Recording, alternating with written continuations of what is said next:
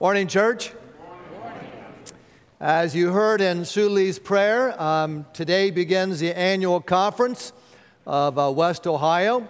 So, all of uh, the, your pastors and lay delegates will be traveling this afternoon to Lakeside on Lake Erie, where we will worship and do the business of the conference and uh, ordained the, uh, the new deacons and elders into our conference.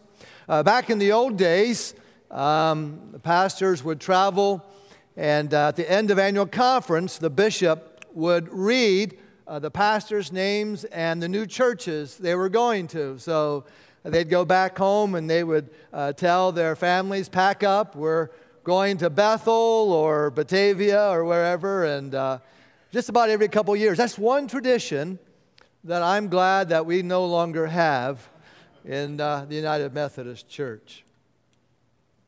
Uh, please uh, be praying for us if you would. Well, telling the truth can be hard. Amen. When your spouse asks you, Do I look good in this outfit? What do you say?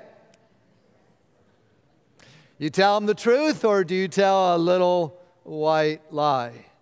Uh, my guess is that the majority of us uh, lie on a regular basis, mostly to avoid hurting someone's feelings. But I've discovered over the years that even sometimes those small little white lies get me into trouble.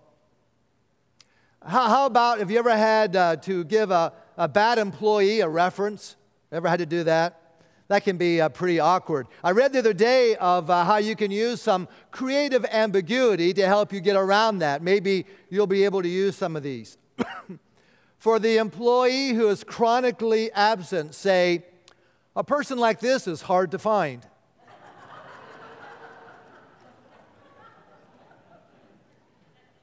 For the lazy employee, you could say, You'd be fortunate indeed to get this person to work for you. For the incompetent employee, I most enthusiastically recommend this candidate with no qualifications whatsoever. or finally, the, the, the, employee who had problems getting along with other fellow workers. I am pleased to say that this candidate is a former colleague of mine. So these statements, while not technically true, they're not exactly honest statements either. Uh, they're meant to give a, a positive impression when they are exactly the opposite. Some of us may be old enough to remember when a handshake was all that was required. Uh, some of us are old enough to remember uh, the days when whatever Walter Cronkite or David Brinkley or Peter Jennings or, or, or Chet Huntley would say, we believed. We believed them. But today we have fake news. No one seems to be telling the truth anymore. I wonder sometimes if we don't live in a post truth culture. Well, we're in a series on the Sermon on the Mount, and Jesus is laying down some principles on how to live the Christian life. And he's been using this rhetorical device. Uh, you have heard it said, uh, referring to the Ten Commandments or something in the Old Testament. And then he says, But I tell you, Jesus raises the bar, but I tell you, do this. Uh, this week we're looking at verses 33 through 37. If you have your Bible, uh, you can follow along. If not, it'll be up on the screen. Again, you have heard that it was said to the people long ago Do not break your oath, but fulfill to the Lord the vows you have made. But I tell you, do not swear an oath at all, either by heaven, for it is God's throne, or by the earth, for it is his footstool, or by Jerusalem, for it is the city of the great king. And do not swear by your head, for you cannot make even one hair white or black. But all you need to say is simply yes or no. No. And everything else comes from the evil one. Jesus here is talking about oaths. And there's, now, there's nothing uh, in the Ten Commandments about oaths. But there is the, the third commandment, which says, You shall not misuse uh, the name of the Lord. And then there's the ninth commandment, I'm sure you all know, is what? Do not give false testimony. So, what is an oath? An oath is simply a, a, solemn promise about your behavior or about your actions, and, and they have been used throughout the centuries. Uh, oftentimes, they call upon a deity, a God, to be a witness uh, to what we say we're going to do and include a, a curse that the deity will take vengeance if the person swearing the oath fails to fulfill the promise. Now, this oftentimes caused uh, a, a problem for the Jewish person because they would never use God's name in an oath, for that would be misusing God's name. They believed God's name to be sacred, and they would not use it uh, just in common language. But invoking God's name has always been a part of oath taking. Even today, if you take the oath of, of office, you put your hand what? On a Bible and you swear to support and defend the Constitution, and you finish by saying, So help me God. Uh, I've taken two vows in my lifetime. Uh, the first vow I took was uh, to my wife, and then went something like, In the name of God, I take you to be my wife, to have and to hold from this day forward, for better, for worse, for richer, for poorer, in sickness and in health, to love and to cherish until we are parted by death. This is my solemn vow. The second vow I took was when I was ordained. And it said something like, Will you be loyal to the United Methodist Church, accepting its order, liturgy, doctrine, and discipline? defending against all doctrines contrary to God's holy word, and accepting the authority of those who are appointed to supervise your ministry. That last phrase was the hardest for me. And then you ended by saying, I will, with the help of God. Now, as kids on the playground, you might have said something like, Cross my heart and hope to die, stick a needle in my eye. And that was to show that you were really telling the truth this time. You're telling the truth. And a pretty grim punishment if you are not telling the truth. Sometimes oaths get us into trouble. Uh, the Old Testament, or the, the Bible uh, uses three of those. The first is in Judges 11, a, a guy you probably never heard of named Jephthah. And he makes a, a rash oath that he will sacrifice the Lord. The first thing that walks through his front door if he returns victorious in an upcoming battle. And when he is victorious and he returns home, the first thing that walks through the door of his house is his only daughter. Uh, Herod Antipas regretted making an oath to give his stepdaughter whatever she asked for after she danced at his party, and she ended up asking for the head of John the Baptist. And then there's Peter. Peter, who swore an oath that he did not know Jesus while sitting in the courtyard of the high priest, and immediately was filled with shame and remorse. The Old Testament was very clear that if you made an oath to the Lord, that you needed to be sure to fulfill that oath. But by Jesus' time, the religious leaders had had taken the practice of oaths and vows and had corrupted it by coming up with this complicated system of rankings where some vows you needed to keep and other vows you could let go. Uh, they, they became known as loopholes. And Jesus calls them out in, in Matthew 23. And you can hear Jesus' anger behind this. And this is what he says Woe to you, blind guides! You say, if anyone swears by the temple, it means nothing, but anyone who swears by the gold of the temple is bound by that oath. You blind fools. Which is greater, the gold or the temple that makes the gold sacred? You also say, if anyone swears by the altar, it means nothing, but anyone who swears by the gift on the altar is bound by that oath. You blind men, which is greater, the gift or the altar that makes the gift sacred. Therefore, anyone who swears by the altar swears by it and by everything on it. And anyone who swears by the temple swears by it and by the one who dwells in it. And anyone who swears by heaven swears by God's throne and by the one who sits on it. But of course, we kids, we had loopholes too. If you said, cross my heart and, and hope to die, you could cross your fingers behind your back, right? And that made it all null and void. It overrode your other vows. You had immunity from punishment, unless the other kids, of course, called you out on it in the playground. In a similar way, you see, the religious leaders said if you swear by the temple, your vow means nothing. If you swear by the gold in the temple, now that's something. You have to keep your promise. You swear by the altar, no big deal. If you swear by the gift on the altar, then you are bound to keep your promise. You see, the religious leaders had it all wrong. They felt the more that you zeroed in from the temple to the gold in the temple, from the altar to the gift on the altar, that somehow was more serious.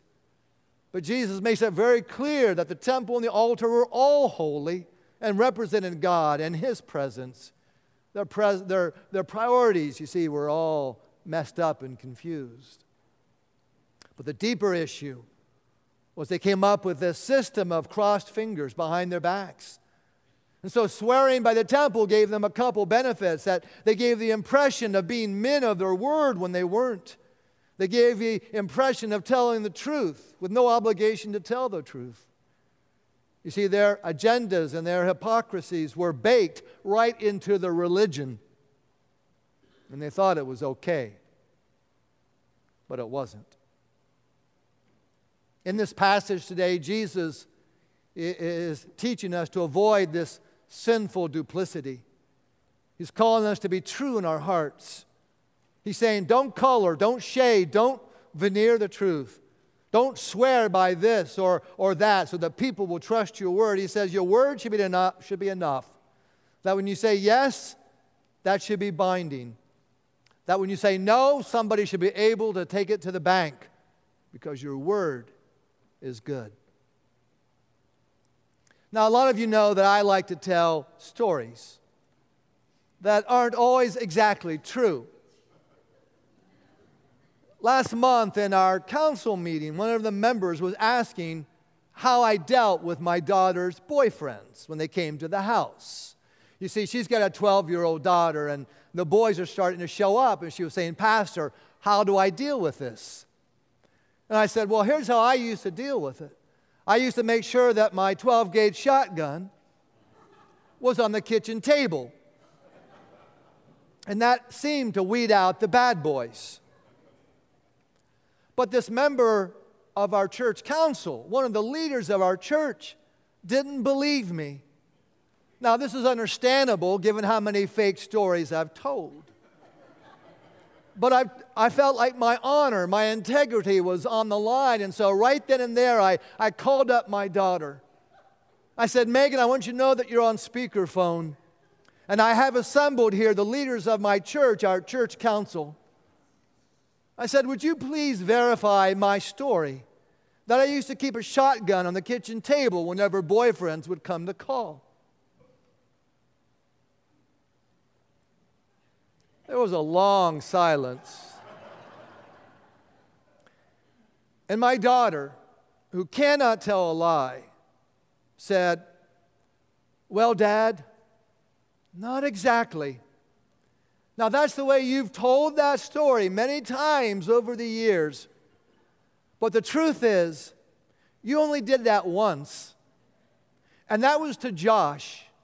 And Josh was one of the boyfriends that you actually liked. But, Dad, I think you should keep on telling that story exactly as you always have.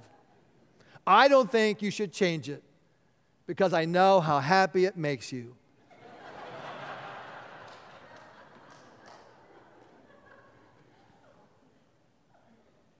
You ever told a lie so many times you start to believe it yourself? Psalm 15 suggests a, a, different way to live life. I'm going to read the entire psalm because I think it's powerful.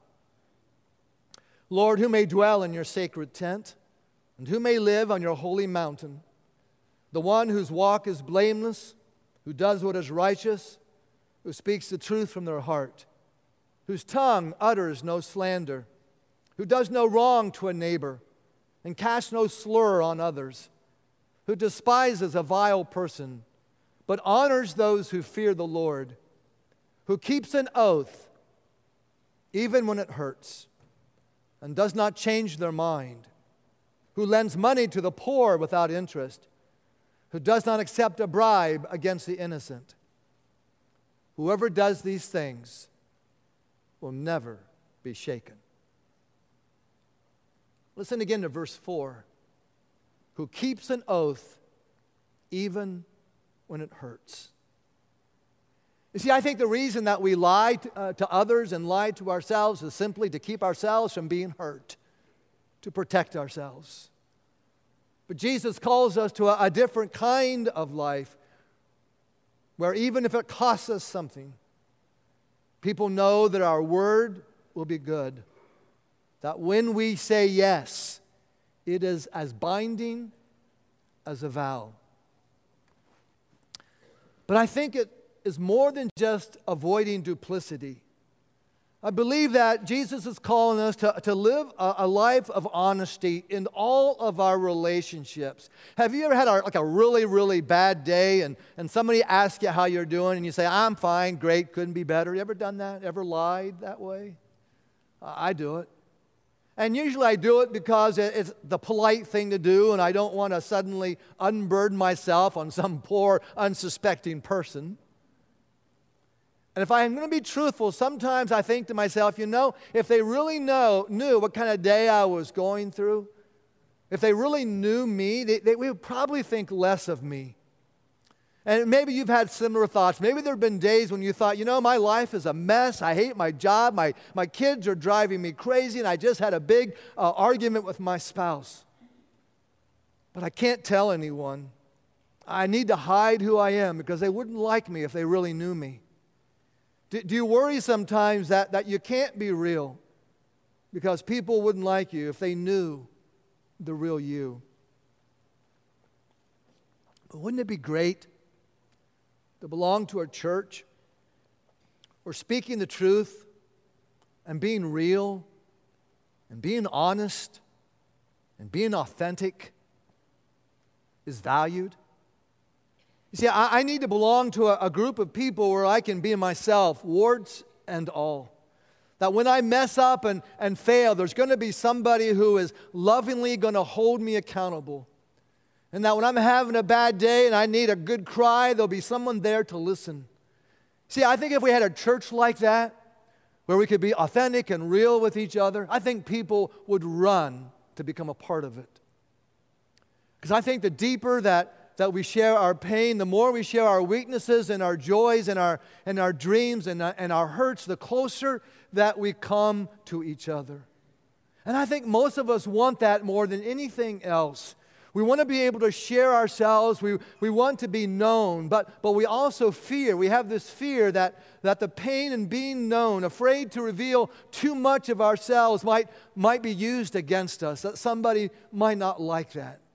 We fear we may be hurt, and so we avoid uh, whole areas of our lives. We keep them to ourselves. And, and by avoiding pain, though, we also avoid the intimacy and, and, and the deeper and more relationships that are there for us. I think in family life and in church life that there needs to be a willingness to risk, to trust, to trust ourselves to one another, and to be real and genuine and authentic. Because when there is that deep opening of the heart between friends, we are given this awesome and amazing opportunity to walk into the very inner sanctum of that person's heart. And that's oftentimes where God's presence can be found. How do we do that? I think we just stop what we're doing, look that person right in the eye, and give them our full attention. That's hard to do. I don't know about you, but I get home, I'm tired. A day of making decisions, taking care of problems at work. You know, sometimes I just want to forget about things. or sometimes I get so wrapped up in my own self interest that I have little time for others. But I find that when I do, that it makes a big difference to them. A, a little boy was repeatedly trying to, to get his dad's attention, to, to show him a, a cut that he had gotten on his finger, and, and the father didn't want to be bothered. And finally, the father said, Well, okay, what do you want me to do? And the little boy said, You could say, Oh. That's it. Not a big deal. But we need to find time to listen. It's been a tough week for Glenda Cruz. Glenda's a real estate agent. She sold only one house in November. She was getting desperate. She knew if she didn't sell another house, it was not going to be a very nice Christmas at the Cruz house. The past week, she has shown a, a, house uh, to Herb and, and, and Mabel Daly, who were moving into town. Herb works with uh, the telephone company, and and Mabel was hoping to get work with the schools. And Glenda began showing them around the, the ranch style home, and, and she knew that the previous owners had, had kind of let things run down pretty bad. But she was bound and, and determined that she was going to sell this house. And, and so when the Dalys began to inquire about certain things, she, she kind of talked around them. You know, she, she actuated the, the positive, And in fact, she stretched the truth. She stretched it pretty far and it worked. The Dalys signed an offer on the house. But now it was Sunday, and she was sitting in her pew at church, and she thought, What had come over me? Why did I do this? How, how could I do such a thing? It just wasn't right. And she began to reflect on her life, and she wasn't so happy about what she saw. How had she strayed so far from her Christian upbringing? so she sat there in a, in a mild state of depression. She decided she needed a new start. And so she bowed her head and she confessed to God what she had done. And she decided that Monday morning she was going to call the Dalys and tell them, tell them the truth. And as she did this, a sense of peace began to fill her. She decided she was ready for God to come in and His mercy and His grace and, and to help her start anew. And when she heard her pastor read the, the words in the hymnal, the invitation to communion, Christ our Lord invites at His table all who love Him, who earnestly repent of their sin and seek to live in peace with one another. All those were good words to hear. And as she took communion, she heard the words, the body of Christ given for you the blood of Christ shed for you. And she thought, given for me. Jesus died on the cross for me. What would happen if we learned to tell the truth? What if our kingdom relationships were governed by authenticity, by transparency, by, by honesty and integrity? How might that change our relationships? How might that change our, our families? How might that change our church? Today, as we prepare our hearts for Holy Communion, our Lord gives us a chance to start anew, to begin a, a, a new season of truth telling and honesty. Let's don't let that moment go by. Amen.